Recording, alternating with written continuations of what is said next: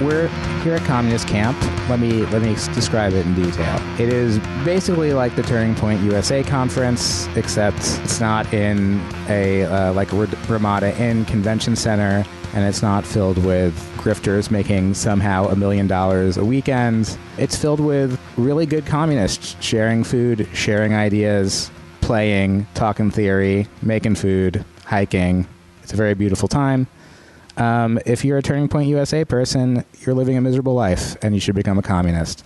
We're also making a lot of uh, macrame hammer and sickles because that's what you do at Commie Camp. I mean, yeah, not everything we we do isn't atrocious. Uh, so, but we are talking about some high level ideas. And the recent issue of Commune, there was an essay about the work of an artist who I understand is pretty popular named Lil Nas X. I've never heard this song, uh, Old Country Road, I think it's called, and I can't find it online. Um, so, uh, Joshua Clover's here. Uh, could you play the song for me so I, I know what we're talking about? That's my communist dream is to play this internet sensation song for you, Andy.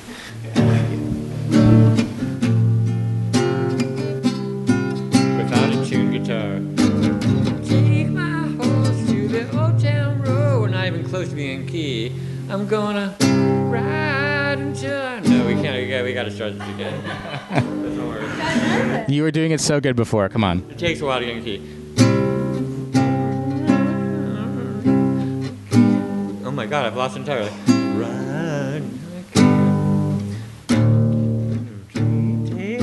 Gonna take my horse to the old town road. Ride until we can't no more. Gonna take my horse to old town road. We're gonna ride until we can't no more. Can't nobody tell me nothing. Can't tell me. Okay, that's enough. I feel like that gives you a good sense of it. There's verses, but uh, they're different. So to me, this sounds just like a normal country song, but uh, I, I understand from your article there's something peculiar about this country song. Uh, there's a lot of peculiar things about it. I mean, it sounds like a country song right now because I'm humming and strumming on an acoustic guitar, but the song itself is built from samples that uh, Lil Nas X and, and the producer of the song, named Kio uh, from the Netherlands, uh, they bought online very cheaply. You can buy cheap samples online, and they put them together. It's got a beat that's sort of similar to trap music. Uh, and so it was a little hard for people to figure out the genre of the song. But as you note, it in many ways seems like a country song. So in its first week of appearing on the pop charts, it went rocketing up the Billboard country charts. But then a strange thing happened. What's that, you ask? I'll tell you. Uh, so it, it, went on those charts because Lil Nas X, when he recorded it, he posted it on some online sites, and he tagged it as you can as a country song. So it went on those charts. But after a week, the editorial board of Billboard magazine, which is in charge of these things, they're the power that determines how the charts work, got together and decided it was not country enough. Why? Maybe it was the samples. Maybe it was the somewhat hip hop beat. Probably it was that Lil Nas X is black. Uh, and while there have been uh, African American country stars, uh, the thrust of this song and Lil Nas X's race uh, caused Billboard to pull it from the country charts and move it to the hip hop R&B charts, where it went on to be the most streamed song in the history of the world. And in your article, you you focus on uh, it's a very positive uh, reading of this song as an example of um, th- the way uh, the the race line in the United States can be transgressed. That is uh, shows the absurdity of it in a way, and um, and, and like not only works as this kind of uh, act of obvious subversion that everybody that's legible to everybody, but is also just very simple and not so and not offensive. Like people love it. Um, wh- what do you see as being the the cultural significance of this song in this moment?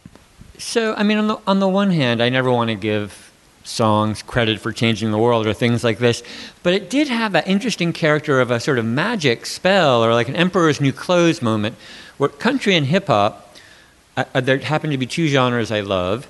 They've developed in parallel. They're deeply American. They draw on other national, international histories, but they're deeply American genres.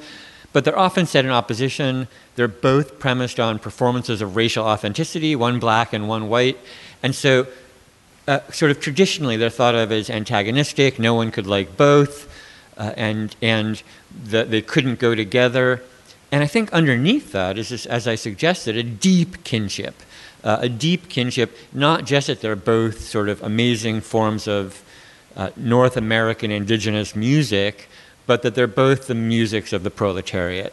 That doesn't mean all the fans are working class people by any means, but they're identified with the black proletariat and the white proletariat. And so they have this deep underlying kinship, and yet exist in this perpetual antagonism. And that's interesting, like allegory about race in general, perhaps. Uh, and so along comes Lil Nas X, and although he got a bit policed by the Billboard editorial staff and, and so on, everyone else was sort of fine with it. And they're like, all right, it's country, it's hip hop, fine. Uh, and didn't, there wasn't a lot of freak out, there wasn't a lot of pushback. I'm sure there were some racist white dudes who were like, that's not country, I don't want to hear that trash. But there weren't that many. It wasn't a big deal. Everyone went with it, and it just really felt like something had been overcome, at least for a moment. I don't know if you know a lot about this because it wasn't in your piece, but someone earlier today was explaining to me how this song really popped because of TikTok which is apparently not just a song by Kesha from 2009, but a very popular new social media platform that all the kids are using. So yeah, it was incredibly successful on TikTok and various others. I mean, so what's interesting about Lil Nas X? Probably a lot of things. He, uh, somewhat, I think, to various people's surprise, he turns out to be a pretty interesting character. Um, as many people will know in the audience, he actually came out as a gay on the last day of Pride. Um, again, for either a hip hop or a country star, quite an unusual occurrence. Uh, and again, it seemed sort of to be okay. Uh, but anyway, he, he's not just successful on TikTok and various other media and streaming platforms. He sort of is that, which is to say, he's not a career musician. He's not a career anything. He's 20 years old, good Lord. But if he is anything, he is the internet, right? Before he started releasing music, which was last year, he was sort of like a meme artist, uh, a, a semi professional troll, uh, and just sort of had this internet life. He was part of Nicki Minaj's online army of sort of supporters, and he did sort of like memes that went that were popular, and and uh, and he just sort of embodies sort of like what it means to be the internet in 2019 or whatever year we're in, uh, and and so he slipped so easily into uh, things like TikTok and numerous other music, media, cultural streaming platforms. I think it's going to reconfigure how people understand cultural production and distribution for the next couple of years. How do you see the song affecting country? Do you think country is going to learn its lesson and close ranks and and, and make sure this uh, atrocity doesn't happen again? Or do you think country is now a contested playing field? I think it's it's a contested playing field. It's also worth noting that I, I mean country is uh, nationalistic, often racist, uh, has all kinds of problems, but it has been trying to grapple with hip hop for quite some time, probably about 20 years, and to figure out how to integrate it into itself, if only to draw in a greater audience or something like this. And they've tried many, many different strategies. But none of them have ever been quite like this. It's sort of an uh, indiscernibly ambiguous country hip hop song by a black artist. The closest, there was like a country rapper named Cowboy Troy from, I don't know, a decade ago, a little bit more than that, who was, I think we have to be honest, terrible. And I think that put people off the idea of country rap and what it, what it might be. Uh, but so, so country has been trying either with aesthetic generosity or just imperialism to try and uh, occupy a bit of, of uh, hip hop, and, and hopefully it won't just be that. Like, oh, we figured the country's figured out how to sort of make money off of off of black people, the way that you know golf figured out that if you get if you make Tiger Woods huge, you, you know, there's an extra trillion bucks. Uh, and I'm hoping it won't go it won't go that way, but we'll open up a little space for experimentation experimentation in country. Which, as much as I love country, it's a little stagnant right now, and and Lord knows it needs some breath of fresh air. And moving back to hip hop, um, you made a really interesting point early in the article about how trap is not a beat; it is um, it is a number of sounds and beats that are uh, employed in in creating what is considered a, that sounds like a genre because it's using the same sounds and it felt like you were making an argument about the components of culture itself that culture is, is, is seen as having these natural rhythms that are separate but really the elements of it can be extracted and rearranged and the song demonstrates that and, and trap maybe is breaking out of its its own trap and becoming a becoming something larger than just hip hop, right? Yeah, that's a great. I mean, that's a great point, and I think probably says a version of what I was trying to say better better than I could.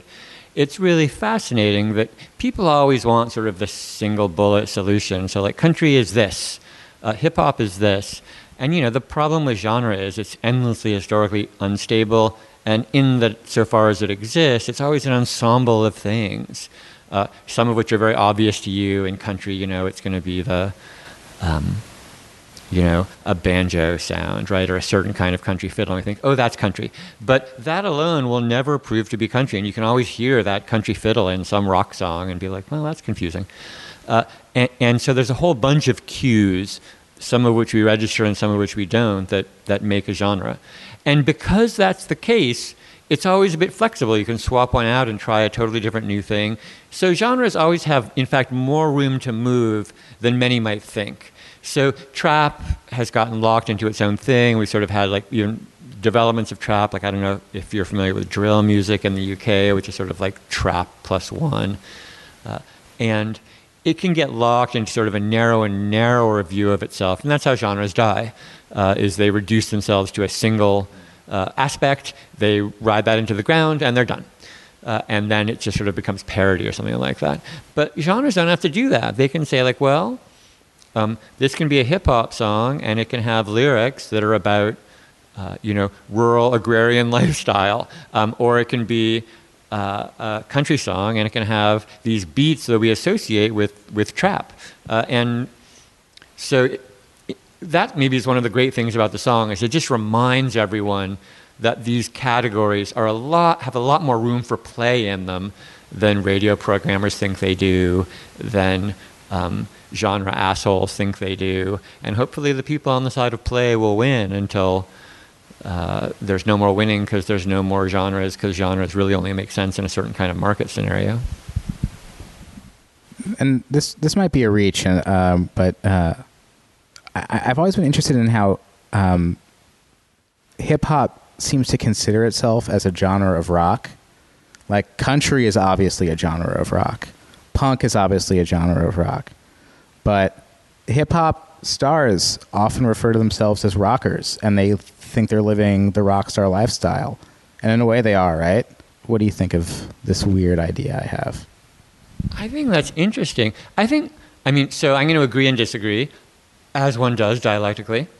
Uh, um, I'm not sure country thinks of itself as rock. It's, that accusation has been levied against it for quite some time. This isn't real country anymore. It's just, it's just like rock country. It might as well be like arena rock, but they're just calling it country. But that's mostly an accusation from the outside.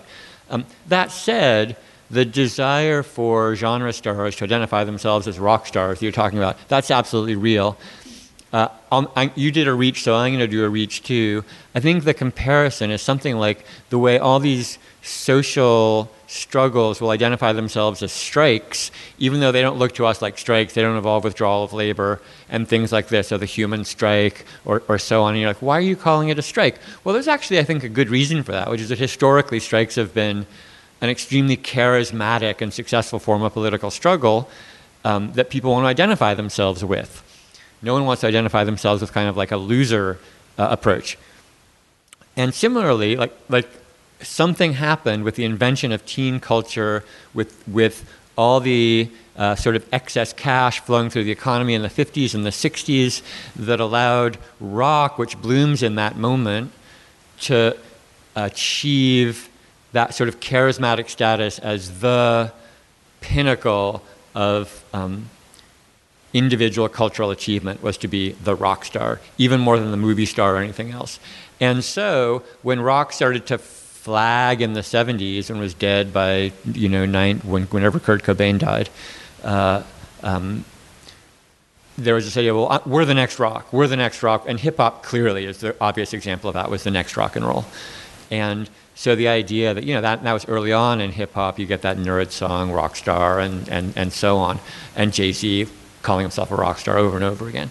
Uh, and, and that idea that the most charismatic, successful, rich, Learjet flying, groupie fucking musician is by definition a rock star because that's what constitutes a rock star. So I think you're, you're, right about that, and everyone wants to be that. And how long we'll have to refer to rock, which has been dead for quite some time now, is baffling to me, but I guess it's going to go on for a while. I think. Uh, I think rock will live on as sort of a decadent signifier if not an actual genre of music. I'm sure you're right. Yeah, I'm sure that's correct. Well, I just got one more question, and it's about a, um, or maybe we can ask some more questions about not this, but I'll just ask one more question on this subject at least. At the end of your article, you mention this trope that's emerging in, in cinema recently of a black man speaking with a white voice, uh, and specifically in Get Out, Sorry to Bother You, and Black Klansman. And in these movies, you see it as like um, a horror element. Uh, it's a comic element, but also there's like a. It's more horror than comic in a way. This this voice has uh, has transformed their lives and has uh, kind of trapped them in this liminal space uh, within the race line. Uh, but you see this song as as compl- as like um, adopting it just for play in a moment and kind of breaking the horror of it. Uh, do you want to talk a little bit about that? Um, only to say, like, yeah, I said that. I, I think that's right. Uh, I mean, I, I, I've, I mean, I actually forgot some things in that catalog. Like, there's that great episode of Atlanta um, it, with the character. Is his name, in fact, Teddy White? But he, you know, he's played by a by a black actor, but in total white face. It's a sort of weird fantasia about Michael Jackson. Um, but again, it's a it's a black body that that that speaks and performs as, as if white. And, a, and it's a horrifying episode. It's a really disturbing, vexing, somewhat comic, as all of Atlanta is, episode. So there's even more, I think, of these examples. And I am interested beyond the question of Lil Nas X and Old Town Road of why this particular trope is so dominant in uh, black cinema, television right now. And I think that the underlying anxiety about um, recuperation, about the domination of a sort of imminent existential whiteness that like, takes over black bodies, especially at work, but not only, uh, is a very powerful one right now. And somehow it's enough in the air that Lil Nas X figures out, well, that's a, that like, playing with anxieties and something like that's always what a joke is, right? The structure of a joke is it takes a deep anxiety and gives it a little twist so that we can um, laugh at it. And in some sense, that's what Old Town Road is, except I don't want to reduce it to the status of a joke because it's kind of a great song. Uh, so uh, I, I, realize um, in the rush to talk about this song, we didn't really introduce you. You are uh, you are a professor. You're a writer. You're a poet. You're a rock critic. But who is Joshua Clover? How, how, when Joshua Clover looks at in the mirror, what what does he see? Wow, this is getting deep. Uh, I see a person who's lived all their lives just to be on podcasts, and now my dream is coming true. Uh, no, I mean that's actually I appreciate that question. So I feel like I spent a large chunk of my life figuring out how to bring together the fact I liked learning shit about history and economic theory and political theory and my own uh, political commitments and investments as an organizer or whatever the term he uses.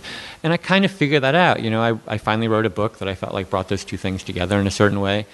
And that felt thrilling and also like I'm sort of sort of solved that problem and now I have to figure out what that's riot strike riot strike riot yeah and, and sort of solve that that problem and now have to um, figure out what my next problem to solve is, and I'm really not not sure what it is. I've been thinking a ton about um, pipeline blockades and how I think we're going to see a lot more of those in the future and, and the, kind, the specific kind of political form they have and their history uh, in relation to indigenous struggle. And I'm just starting down the path of trying to develop a, a way of thinking about that in the framework that I use. And that's currently what's on my mind a lot. So we were all talking last night in the library, if you recall. And I believe you said, and I quote, it's more important to be a communist than a Marxist. And everyone agreed with you. But that might be a hot take to some of our listeners. You care to unpack that a little? Sure. I actually am not sure I'm the one who first said it, but I think when I agreed with it, people looked at me funny because they think of me, probably because I have a beard, they think of me as a, as a committed Marxist. And Marx has certainly been useful to me in trying to have a framework to understand the, the world. Uh, I've lived with Marx and I teach Marx to students all the time. I go through it over and over. I've reached the point where I also see real limits to it.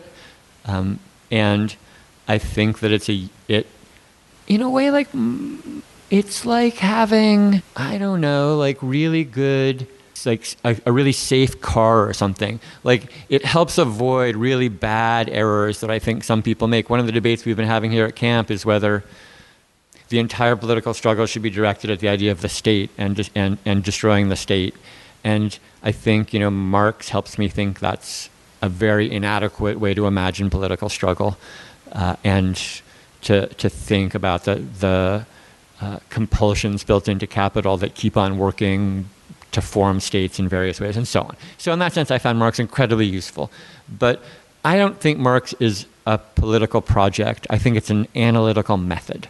And I found that method useful, but it does not tell me what society to make exactly or how to make it. I also don't know the answer to those questions, but I think that's one of the reasons I spend these occasions with my friends and comrades is to try and puzzle that out. And that's not, Marx doesn't direct us toward that. He gives us tools to make analyses, but the desire for a society of things held in common, the desire for a society where you only have access to goods you need to survive if you work, that's not fundamentally Marxist. Uh, and you don't need Marx to get to that. And I think that's an incredibly important fact. Yeah, for our listeners, um, maybe they have the conception of a, of a communist camp of just being talking about Marx day in day out and the th- the stuff on the board and uh, the formulas and all this stuff. Uh, yeah, we're we're not really talking about Marx, and that's not because we're not Marxists here. Some of us are, some of us aren't. But the urgency that we have, the things that really brings us together, is our daily lives and our thoughts on the future. Thanks a lot for being here, Joshua. Do you have any closing thoughts or songs? Uh, definitely no songs. It was super generous of you to invite me to uh, do what we'll later refer to as singing. Um, uh, and I appreciate the chance to talk with you all, and especially uh, outside the context of the podcast, the chance to see you if, uh, once a year, if not more often. It's great to see you. Bro. Thanks a lot.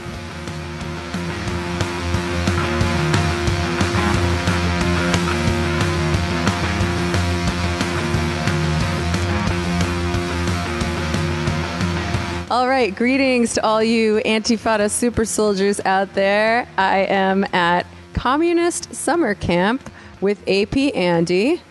And there are so many cool people here. We're using it as a chance to do some interviews with some of our favorite writers and thinkers. And we are here today with Michelle O'Brien, who wrote some really good stuff for Commune. Thank you for being with us. It's a pleasure. All right, so let's get right into it. So, you wrote a really good piece in the most recent issue of Commune about the history of queer liberation and how it fits into the wider leftist movement. And I thought it was good for a bunch of different reasons. Um, I guess lately I've been dealing a lot with these kind of right wing social democrats who think the left can't be too focused on queer issues because that's going to alienate the majority of working class people. And of course, they have a certain idea of what a working class person is in their minds. Um, I like your statistic that you quoted about how the majority of young people are queer or identif- do not identify as straight now.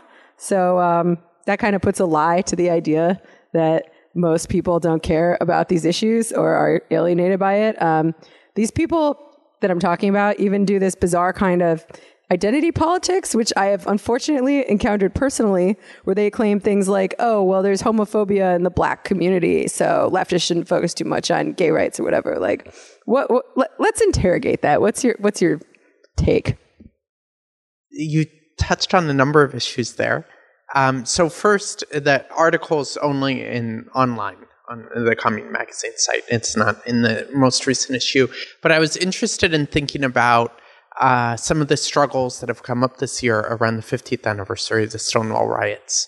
And that's been a space of a huge amount of gay organizing in New York City and a really massive uh, Heritage for Pride march uh, that I think had an estimated 4 million people. There were hundreds of cultural events. All the major cultural institutions in New York sponsored uh, the Stonewall anniversary events.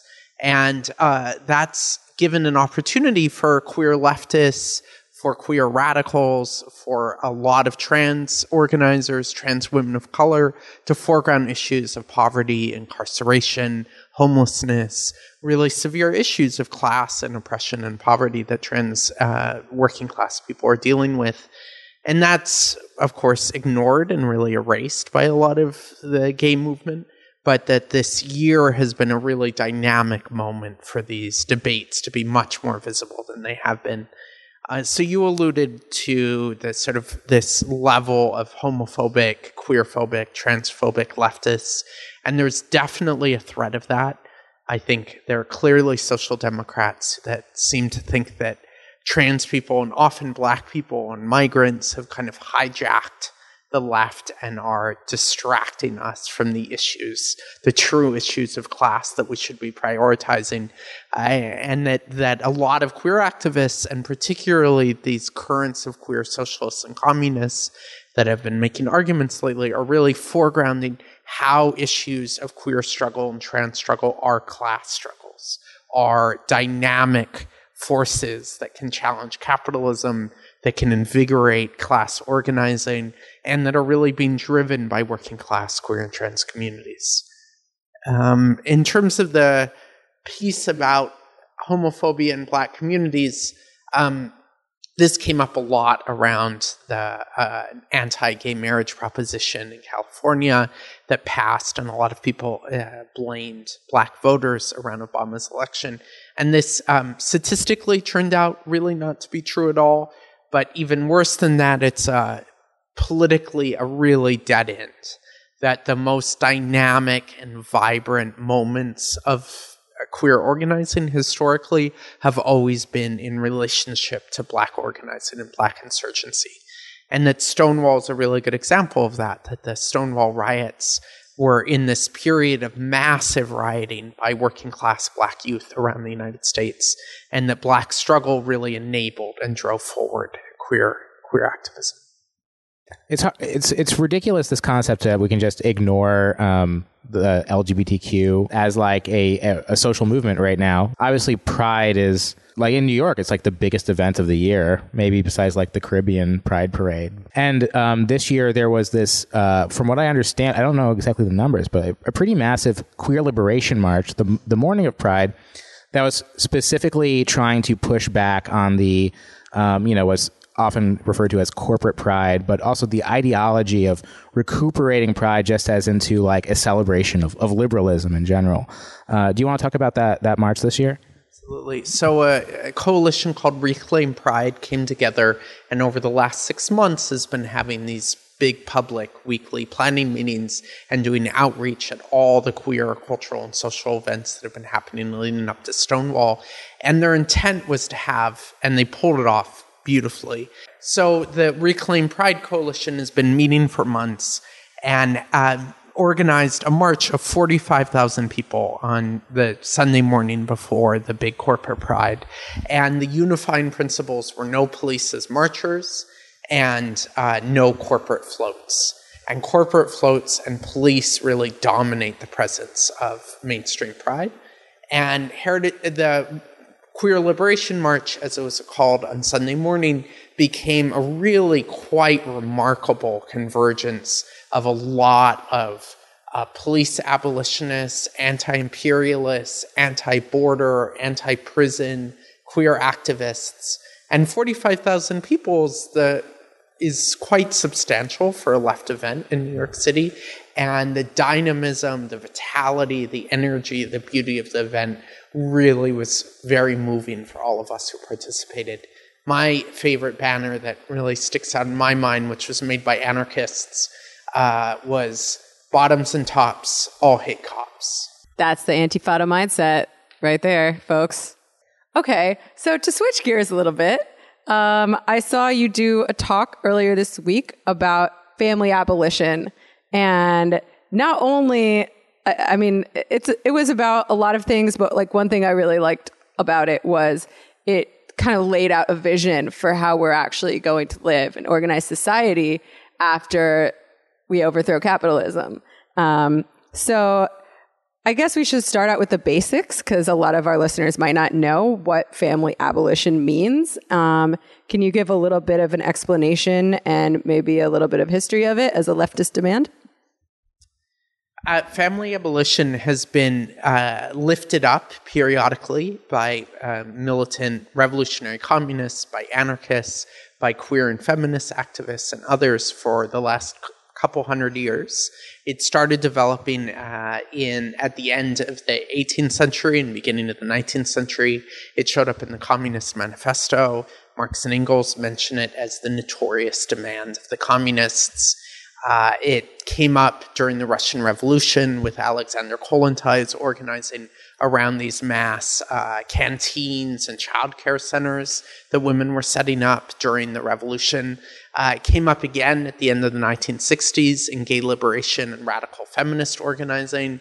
And uh, I've a research project that I've done over the last few years is really trying to think through all the different things people meant by it over time and what we could mean by it now. One way to think about it is that we are not able to choose our to choose how we relate to families uh, fully because we are all economically dependent on family units. People depend on their partners to help cover rent, to help pay their living expenses when they don't have jobs. People depend on partners uh, for being able to raise children and getting enough support for child rearing. Children growing up have very no economic options besides their parents. And if they're unlucky enough to end up in an abusive family, there are very few alternatives. And I, I'm particularly mindful of this for queer and trans children. And then as people age, uh, if you don't have kids taking care of you, it's quite, quite people end up really isolated and really poor.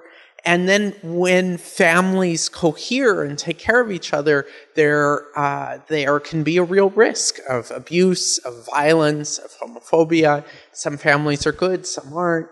But that uh, in the long term, that this is a social form that's developed with capitalism. It's a social form that's highly isolated. We have these isolated households all of them buying and consuming things on their own, all dependent without getting real outside support and without being able to be interdependent with other people. And then what happens within that home is invisible and covered over, which enables all sorts of kinds of abuse. And that ultimately the kinds of futures that we need for full gender and sexual freedom, and communists figured this out a long time ago, need to come up with radically different systems of social reproduction. One of the ways that I think about this is that we need to liberate care and love out of the structure of the family and have that be a general phenomenon where we're able to take care of each other. And if people want to form romances or raise kids in the middle of that, that's fine but that's not the economic unit of consumption and reproduction. Yeah, I think that's a really important point to hit because family abolition might sound a little scary to the average layperson who doesn't know what it means as a communist demand. I think also at different points in history, um, different communist movements or states have done it in a way that we might not necessarily agree with as the kinds of communists that we are right now. So yeah, I think it's really important to make the distinction between the family as a unit of consumption, which we do want to get rid of, and the family as a voluntary arrangement they could mean any number of things, which is fine. So I just want to lay to rest everyone's fears that us commies want to take away your baby to be raised by robots in a state institution. As I uh, said yesterday, chatting with somebody, uh, who you choose to fuck and who you fall in love with shouldn't have any impact on whether you get to eat. Dead ass. So, moving along to your positive program, your plan for the commune. I I think everyone's ears really perked up when you were talking about it, and like I, I'm not even really that familiar with the case against this kind of programmatism because it just seems so like obviously inspiring and necessary to me. So, because I was going to ask like, what is the case for this kind of programmatism? But that seems like I don't know. That seems like it goes without saying. Uh, I I don't entirely think of it as a program. I'm interested in imagining sorts of ways social reproduction could be organized in a more free communist society and trying to recognize patterns in current organizing that might suggest or give hints for the direction of a communist struggle. I don't imagine that what I write down will be used as a plan, will be implemented by a party. I think the programmatism, if programmatism just means talking about possible futures, we should be talking about possible futures. And and Marx and Engels frowned on that. Other other socialists have frowned on that.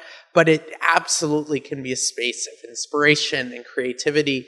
But programmatism often implies a much stronger sense that we can plan the future. Yeah, and um, your uh, description of this uh, of this sort of utopian communal lifestyle that that please describe in just a moment. Um, it comes from uh, it's inspired by the work of Fourier. Listeners of Literary Hangover might be aware of Fourier.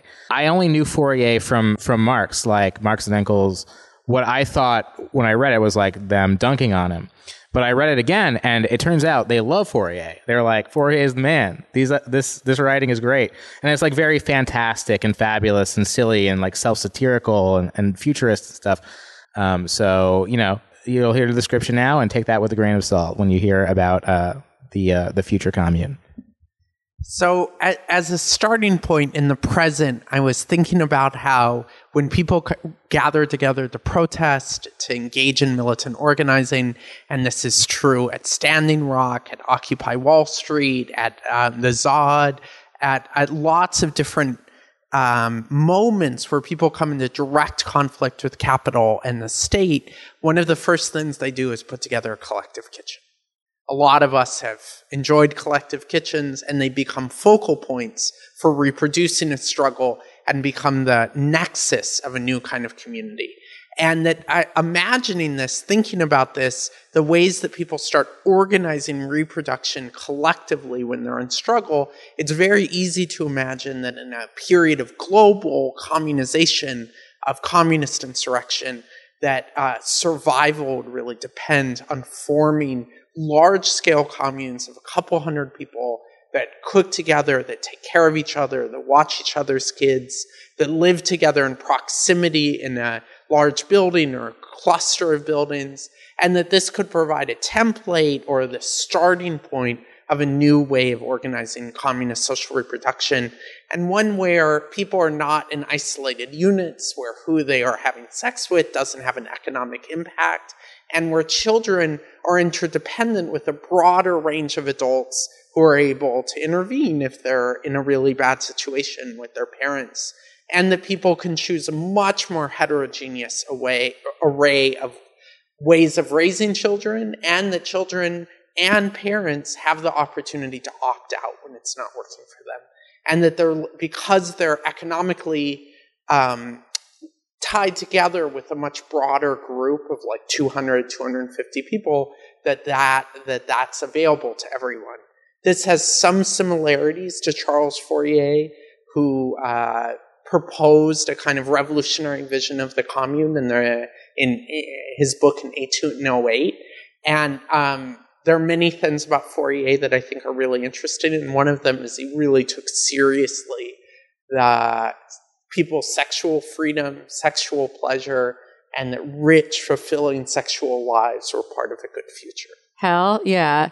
So, um, a lot of your ideas seem to come out of communization theory, which advocates kind of a complete paradigm shift within a single generation, or for some things, even a shorter time frame than that. Um, so, in, in thinking through this and like trying to wrap my mind around it, I'm wondering like how we're going to sell people who are raised within the current paradigm that we all were raised in on such a drastic shift in every aspect of life or even like ourselves. Like I know a lot of leftists who really believe in this stuff for the world and in the abstract sense, but most of them are in fairly traditional kinds of relationships themselves and not really willing to interrogate their own desires in their own lives. And like I include myself in that a little bit. So what are your thoughts?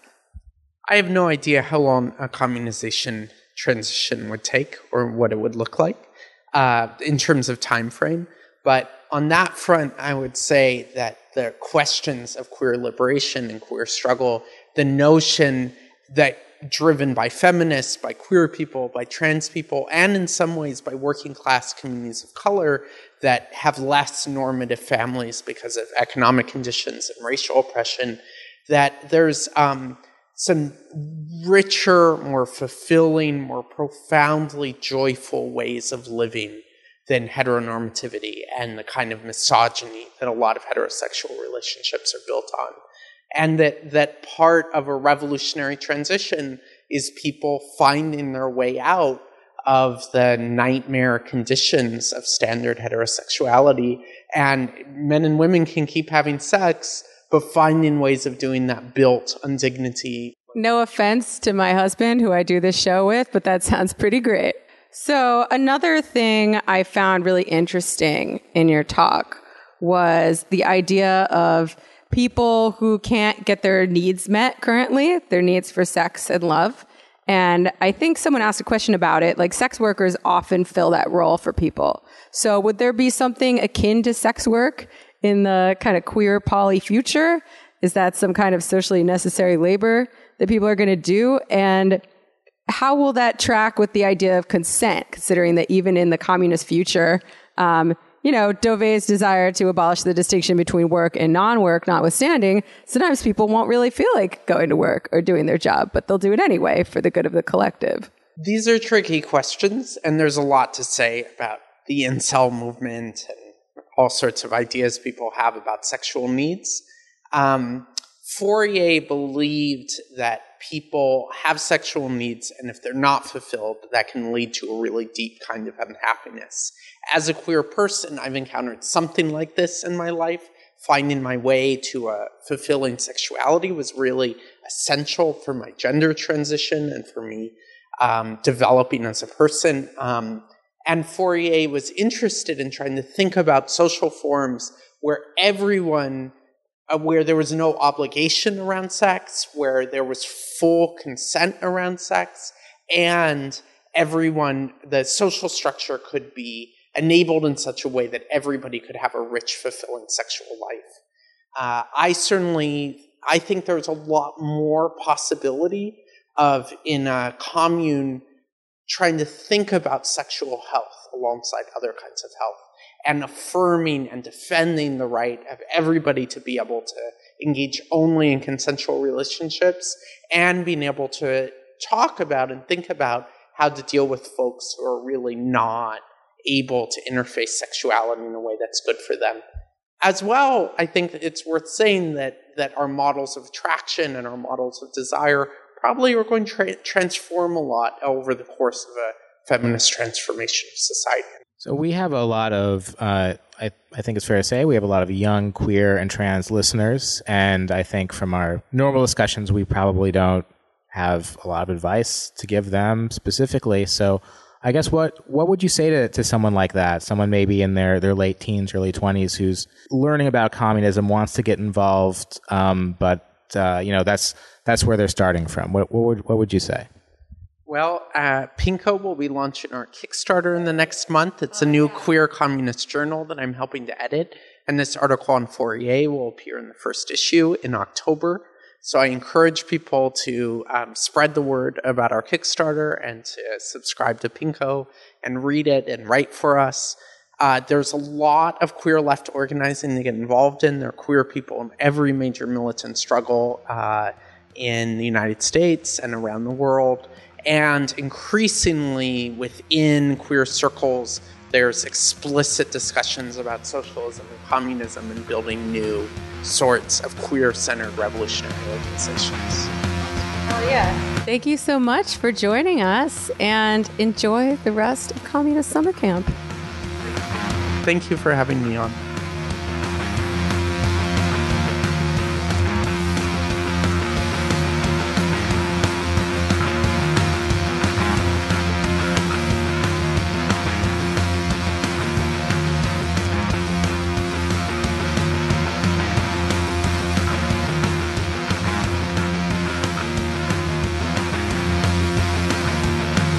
And now I'm speaking with Chloe Watlington of Commune Magazine. Hello, Chloe.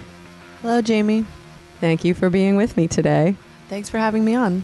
So, this issue of Commune starts out with a very personal piece from you, a very powerful piece, um, because because we're used to seeing sort of letters from the editor at the beginning of a magazine when they're like, "Oh, hello, dear readers. I'm going to tell you a charming anecdote, and now you can read about um, this. This this magazine is all about self care or whatever. This is the skincare issue, and this just like." just like obliterates that model with something very fucking real. So, just uh, do you do you want to summarize it a little bit, or should I? So, you start out talking about your brother's death by suicide and kind of tie it in to why you have the politics that you do. And I think one part of it that was really resonant for me was this paragraph here where you say, if we are to achieve this goal, and the goal being um, providing a decent life for everyone, um, we have to start by calling these deaths what they are. Deaths of despair, yes, but more precisely, capital punishment for those who fall down in a winner take all society. And that jumped out at me because like every people people want to individualize things like suicide or addiction or they want to say like oh it's complicated like who can ever really know why people are killing themselves but like you cite statistics here and i don't think it's a coincidence or a mystery why deaths from suicide and addiction are going up right now during a during a capitalist crisis so it, it kind of reminds me of some stuff i've talked with natasha lennard about like revealing the violence of the status quo and not just n- not just seeing it as an individual problem. Um, does that? I, I don't know if I have a real question there, but what do you what do you think about that? Yeah, I think that's exactly right. Um, I'll start by just describing a little bit where this term deaths of despair comes from. It comes from two Princeton researchers who noticed a rapid rise in death rates and went to look and see who was dying and who was dying sooner. And they found that it, it was, you know, these things I say over and over again in my article uh, opioids, uh, liver failure, suicide. And um, I agree. It's it it correlates directly to the economy, and uh, they they do make that connection. But I think it could be made a little bit stronger. That you know our lives we're not being taken care of on on the whole, and so we're paying for that with our lives.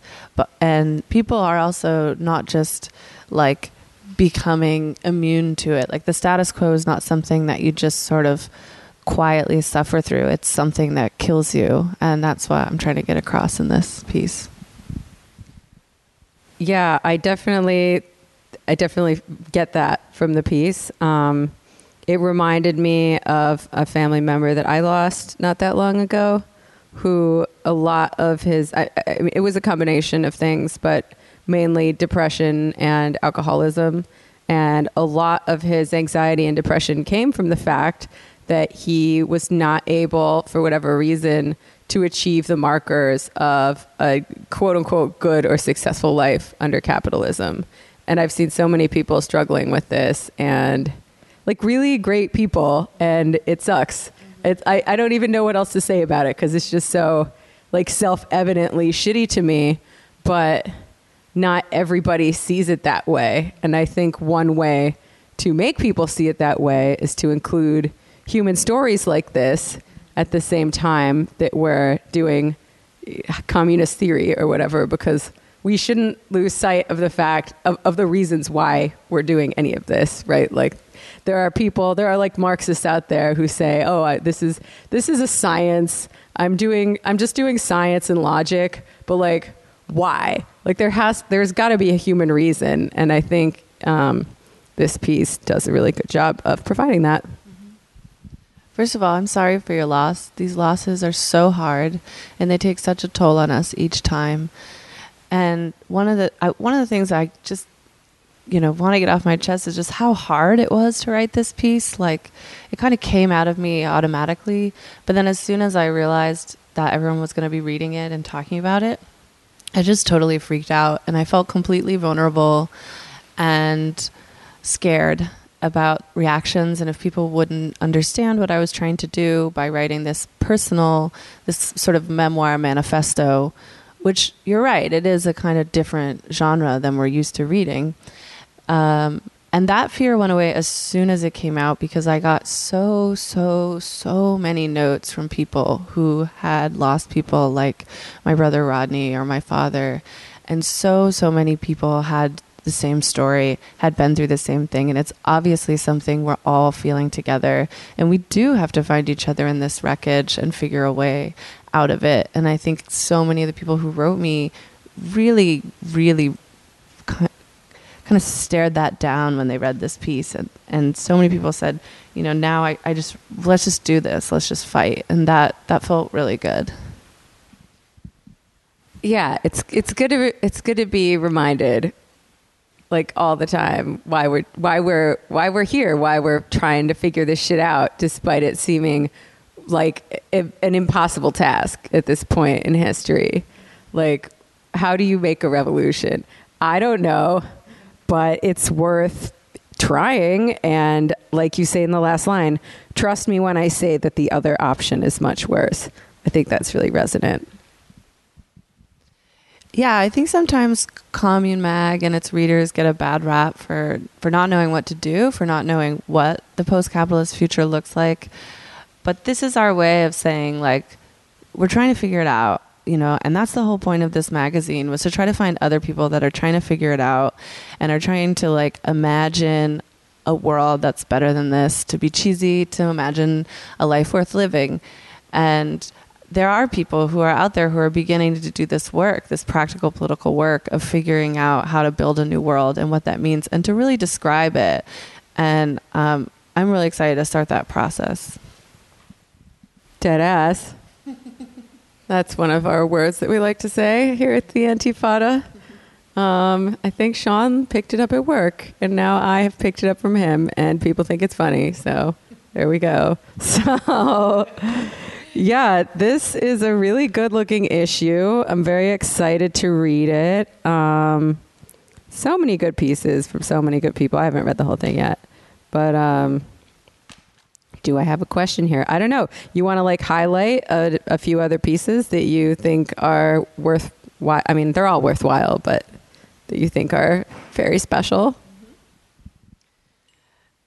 In in commune, my role is the front of the book. So I get my little, I think it's about 21 pages here. And so I write briefings and happenings with people, and then I do these little short essays.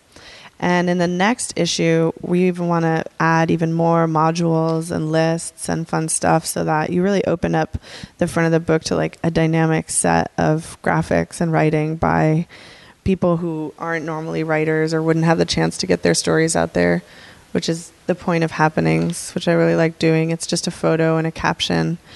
And then the short essays are usually little dispatches, um, maybe sometimes profiles. And one I really like in this issue is by Rachel Rabbit White, and it's called Strippers on Strike. And this was just a really fun uh, piece to work on because she's a great writer. She's written for a lot of publications like Vice and um, she had this she also wrote a very personal political story about stripping and what happened in the strip clubs when the Dynamex ruling came which affected corporate strip clubs but strip clubs all over California that um, had been hiring strippers as independent contractors. And when the Dynamex ruling came they could no longer hire them as independent contractors. And the managers of all these strip clubs especially the corporate chain ones organized the strippers to fight the ruling, saying that the problem was this new law. And they were wise enough to know that that that that that was not the case and they're now working to try to figure out how to make a strippers union. And I think it's really cool to see all these different sectors of the economy beginning to come together and like, you know, unionize and strike and it was around the same time we were working on this article that the Uber and Lyft drivers went on strike over the Dynamex ruling. So it really felt like it was tapping into something that was happening all over. Hell yeah. And as our economy becomes more and more gigified and dependent on workers who are classified as independent contractors, despite the fact that they are very clearly not entrepreneurs but employees, um, that's going to be more increasingly important. So I also wanted to talk a bit about a talk I or panel that you gave yesterday. Time is an illusion um, about climate change, and you showed some pictures from some of your travels in the Midwest where they've had a lot of flooding and uh, recently in an effort to kind of see how folks were dealing with climate change that's already happening. Um, what did you learn there? I am working on a new essay uh, about agriculture in the Midwest. And like Jamie said, this was the wettest year on record. It seems like more and more we just experience the wettest year on record and the hottest year on record. And the, the rain in the Midwest made it so that so many farmers couldn't plant their seeds. Um, and that also the grain that they had stored from the year before had had been flooded and saturated from the bottom up. So they're really um, they're really desperate because a lot of them also have mortgaged or on loan farm equipment. Um, farm labor has been really hard to come by since the Trump administration has been cutting down on uh, their border policies.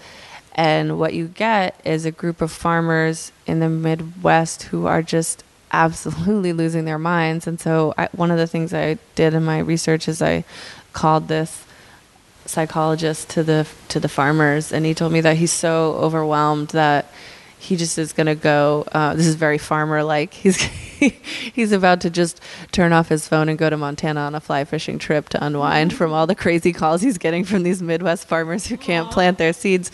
But one of the stories he's told me is that uh, at a at a conference, a insurance salesman came up to him and said, This farmer walked into my office and I said, Hey, man, you got to start working off your debts. You got to start paying us just a little bit of money, even if you don't have anything coming in this year. And the farmer in the office pulled out a gun and shot himself in the head. Yeah. So I'm writing about how climate has changed. The climate has changed. We're affected by it already. It's not something we're waiting for it to happen. It's something that's happening to us, and so who is managing and controlling the the agriculture and what are other um, I want to speculate about what other forms of agriculture, collective farming we could do, and then that that is what Jamie was talking about. Is that I went to the to the Midwest to the uh, the most important high frequency trading peon in Aurora, Illinois, where farm prices are set and made way beyond our control. So, given what you've learned, um, how are we going to deal with climate change? in five minutes or less. well, we are going to need communism, first of all, and probably a revolution to get there.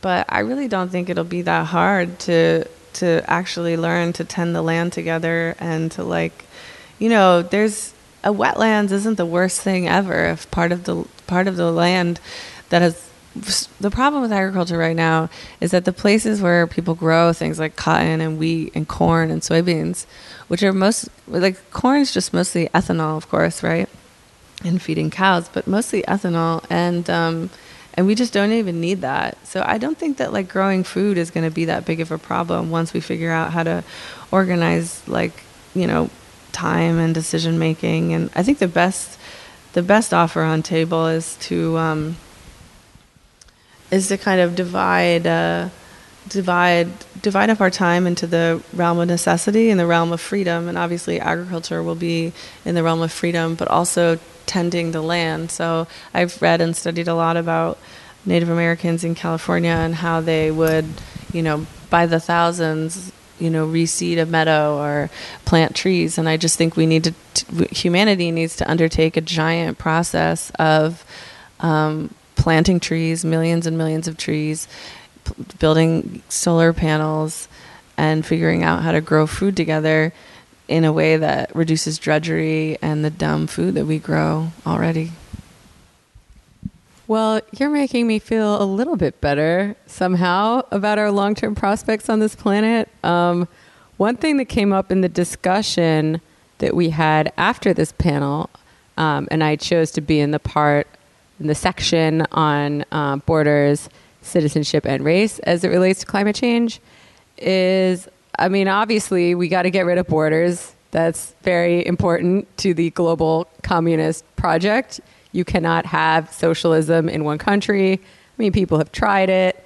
I don't really, th- I wouldn't call any of those societies really communist. I would call them state capitalism, but I know that's a hot take for some people.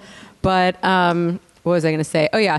The idea that um, we're going to have climate change refugees, right? We're going to have migration and you know even even in a future where we're not creating the push factors with imperialism and like fucking with the governments of other countries um, there's still going to be climate change pushing people to move from place to place and um, i think the the sort of liberal or even social democratic idea that we can just absorb an infinite well actually no some liberals have the idea that it's like not a big deal and we can absorb an infinite number of migrants under the current capitalist paradigm which is not true.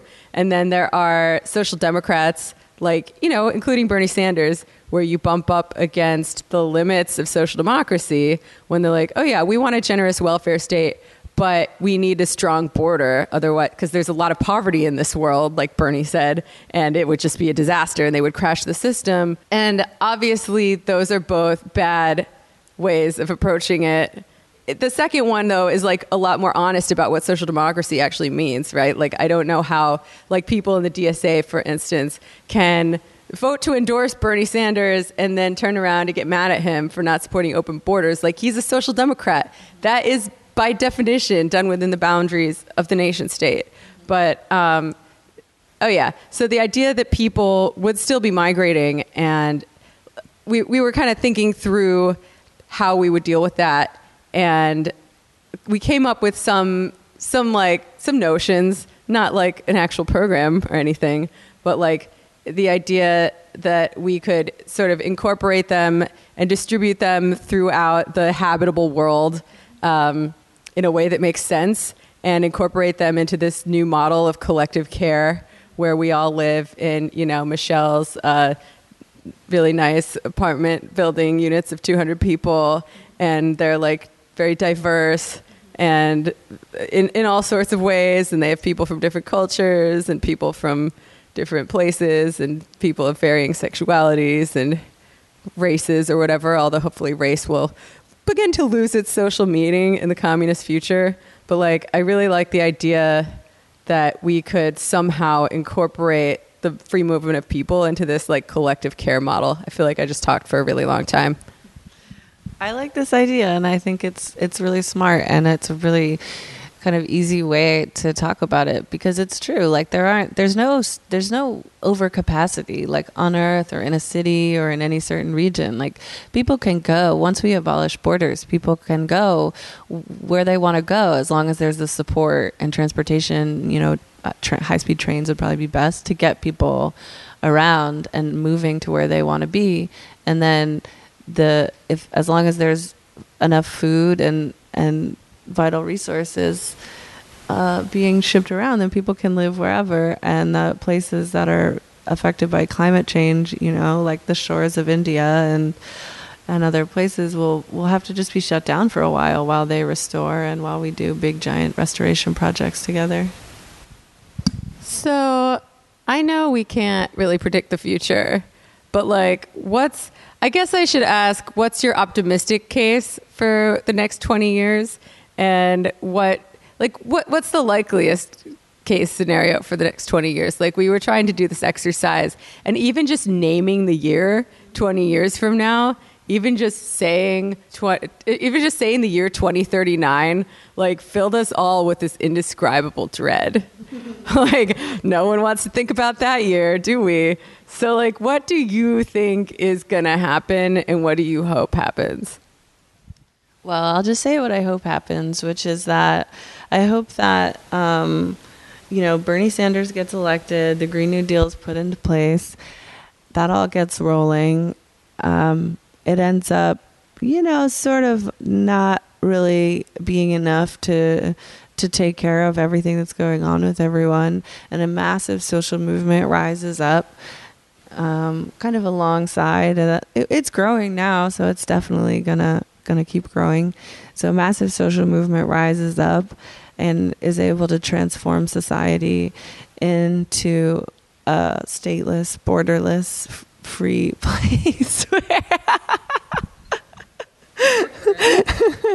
where everyone has what they need. And we're going to do this because, like I said, the other option is much worse. So we might as well. And we're going to have, you know, the other option too is this stuff like this terrible, you know, civil war prophecy, like that, uh, that, you know, um, people are just going to start fighting each other or the fascists are going to take over or capitalism is just going to go on as such. Like those ideas those things aren't going to happen because people aren't going to let them. They're going to fight and i feel a fighting spirit rising up and i think i think the world is going to change really soon and i'm here for it because it's going to be dead ass um, that's not exactly how you use that word, but I really appreciate that you have adopted our lexicon. So thank you.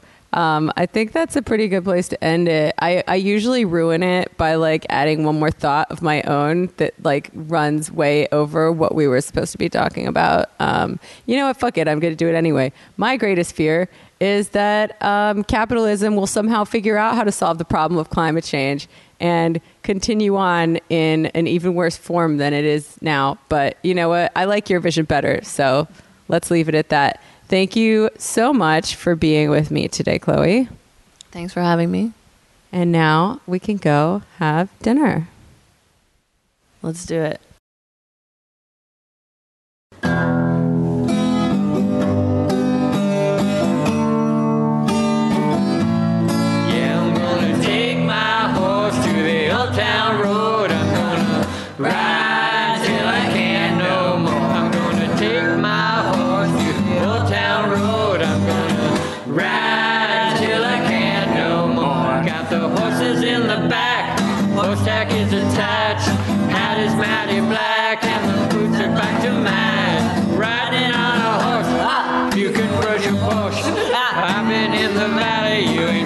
Off the porch. Can't nobody tell me nothing. You can't tell me nothing.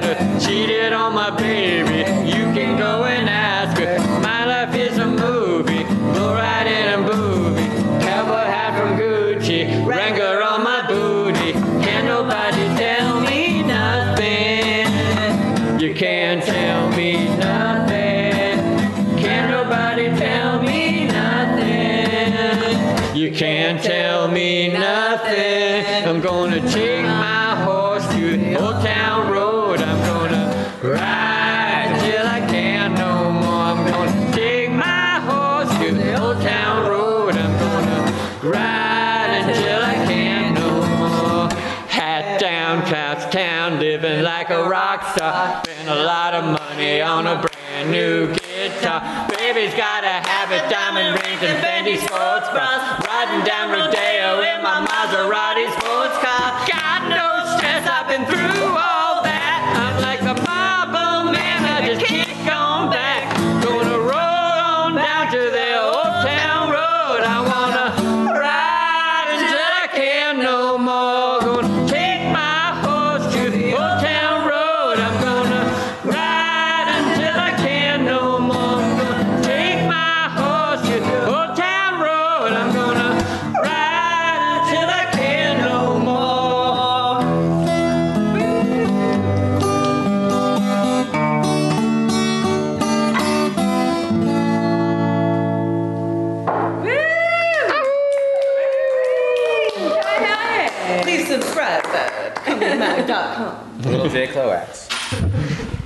you play that